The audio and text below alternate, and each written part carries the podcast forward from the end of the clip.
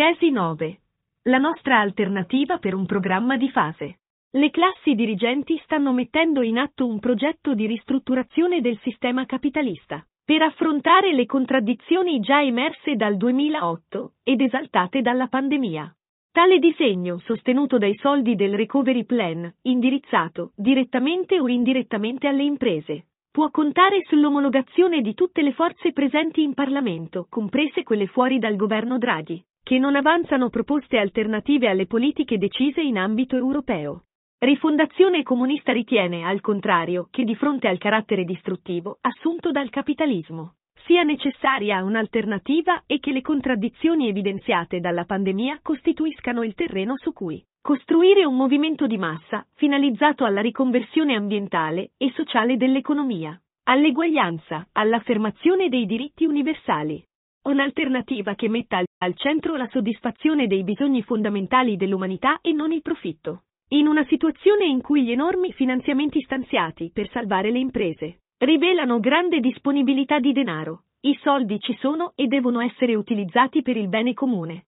A. Il pubblico va rilanciato a partire dal ruolo della Repubblica nella programmazione dell'economia, per assumere la gestione diretta di settori strategici, oggi privatizzati. In tale contesto fondamentale è una forte e rinnovata presenza pubblica nel sistema bancario, assicurativo e finanziario. Ciò può avvenire attraverso una radicale trasformazione delle prassi operative e della missione di tutte le attuali partecipazioni pubbliche, poste, CDP, Mediocredito, Invitalia, la cui attività deve essere coordinata da un'unica strategia, antitetica a quella basata sul profitto.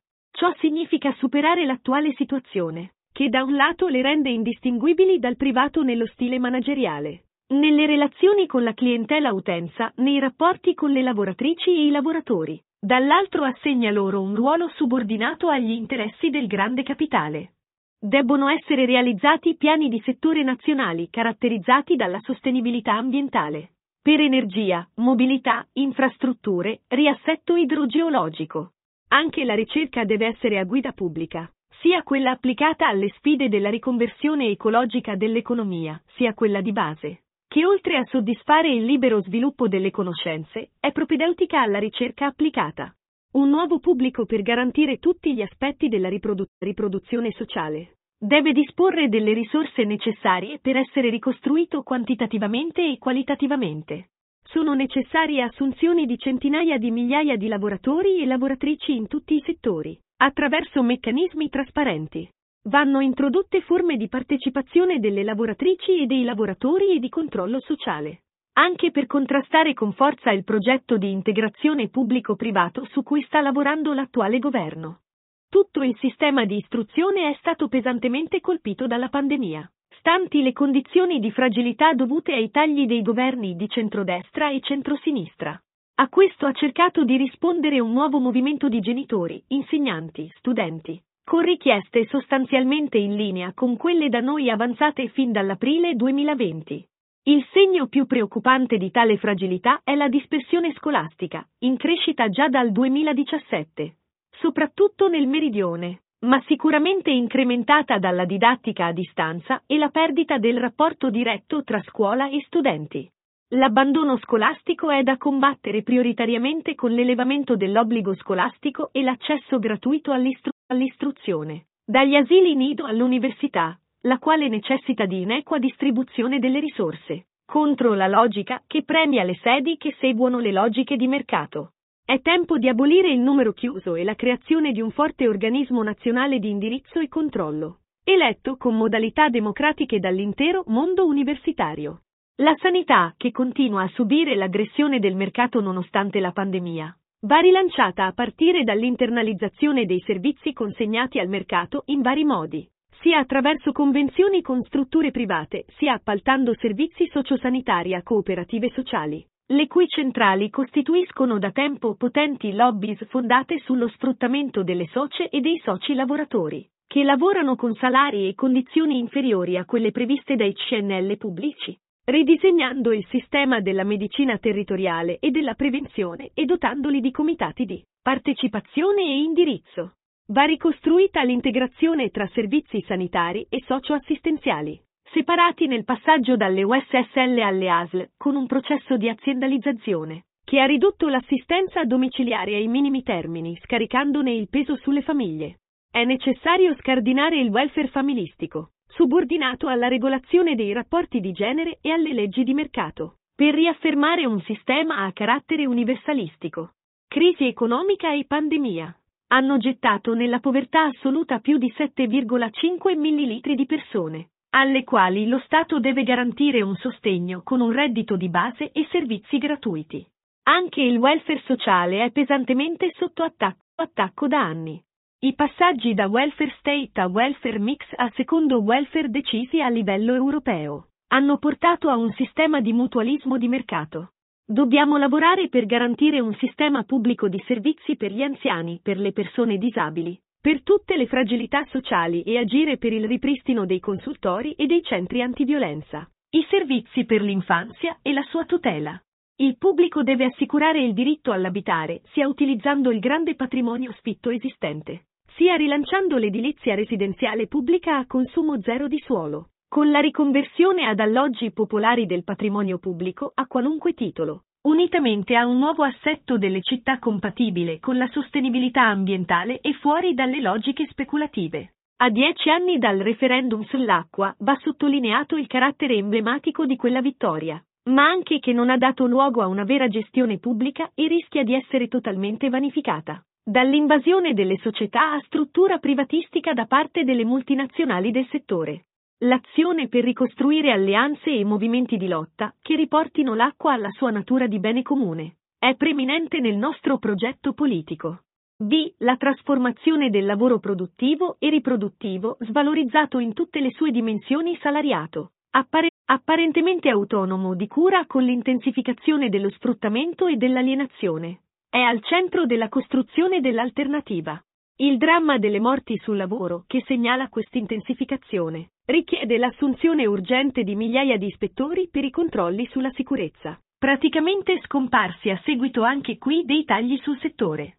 La riduzione del tempo di lavoro rispetto all'orario settimanale e all'età del pensionamento è uno dei nostri obiettivi storici giunto a maturazione per il livello di produttività raggiunto e più che mai legato all'occupazione, per la quale oltre a un piano specifico nazionale occorre un'articolazione di obiettivi a livello settoriale e territoriale, a partire dalle stabilizzazioni di tutte le diffuse forme di precariato.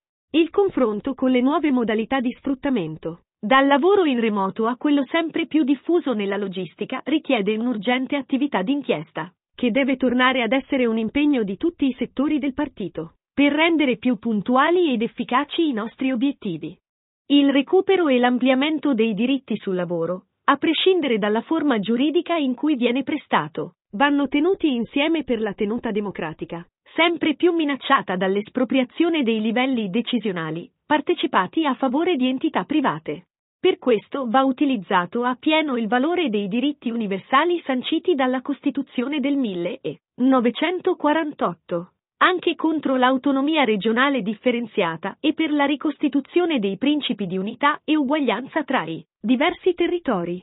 È anzi necessario un intervento dello Stato per superare la sperequazione economica fra aree forti e quelle marginali, in particolare nel Mezzogiorno non solo nella dotazione infrastrutturale materiale ed immateriale e nella regolamentazione dell'attività economica, ma anche con la costituzione di imprese pubbliche per la produzione di beni e servizi o con l'acquisizione di siti industriali non più produ- produttivi da rigenerare.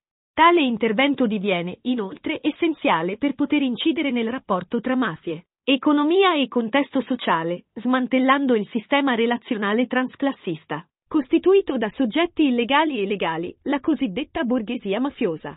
C. La lettura intersezionale di condizioni di discriminazione, marginalizzazione, oppressione culturale e sociale di classi lavoratrici, donne, comunità LGBTQ, migranti. Richiede politiche che non si limitino a contrastare questi fenomeni separatamente, ma puntino a riconnetterne i legami in un progetto di trasformazione. Anche per questi obiettivi è necessario un partito che sia sociale, in grado di ricostruire senso comune, capace di aiutare a ritrovare identità nell'individuazione del nemico comune. A fronte del feroce attacco alle condizioni di vita e di lavoro, È centrale l'obiettivo della gestione pubblica per garantire i diritti esigibili previsti dalla nostra Costituzione. Ma tale pesantissimo attacco crea bisogni emergenti e drammatici a cui bisogna far fronte. Per questo è necessario passare da una difesa elementare individuale o di piccolo gruppo ad una difesa di livello sociale organizzato. Oggi in Italia ci sono esperienze, lotte, pratiche sociali, spesso isolate, emergenziali, autoreferenziali che devono essere unite e integrate. Dobbiamo creare una difesa il più possibile complessiva ed organica come elemento di ricomposizione della classe proletaria. Possiamo chiamarla confederalità sociale. Abbiamo quindi bisogno di contrastare l'attuale sistema di mutualismo di mercato, cioè la sempre più ampia privatizzazione di settori pubblici palesata con la riforma del terzo settore, con un mutualismo vertenziale conflittuale per dare risposte ai tanti e drammatici bisogni sociali e materiali. Un mutualismo che attraverso l'autoorganizzazione e l'autoproduzione alimenta la presa di coscienza attraverso l'esercizio della vertenzialità per la costruzione dell'alternativa aiutano nella ricomposizione sociale. Vertenze territoriali come quella esemplare e di forte valore simbolico dei NOTAV e delle molteplici questioni ecologiche, sulle quali è possibile inserire obiettivi di riconversione produttiva, di una nuova relazione con l'ambiente e il clima. A dieci anni dal referendum sull'acqua, quella vittoria non solo non ha dato luogo ad una gestione pubblica, ma rischia di essere vanificata per l'invasione delle società a struttura privatistica da parte delle multinazionali del settore. È nostro impegno prioritario costruire su questo terreno alleanze e movimenti che riportino l'acqua alla sua natura, di bene comune. D. Il governo Draghi ha portato all'esasperazione l'evidenza di un appiattimento sociale, politico e culturale su un pensiero unico dominante. Se l'espressione e la circolazione delle idee sono il fondamento d'ogni conoscenza e coscienza critica della realtà, e se è vero che l'immensa proposta culturale e mediatica, oggi vincente, favorisce un senso comune fatto di adeguamento all'esistente e di sostanziale passività. Noi dobbiamo riaffermare con forza che la cultura è un diritto, un servizio essenziale non monetizzabile che, come dice la Costituzione, solo la Repubblica può garantire per il pieno sviluppo della persona umana. Un nuovo immaginario e una informazione diversa e plurale non nasceranno da soli o per volontà di qualcuno. L'intervento dello Stato nella cultura e negli apparati di produzione di senso è fondamentale per garantire la possibilità di tanti immaginari, di tante culture diverse, dei tanti punti di vista, sottraendoli alla logica del profitto.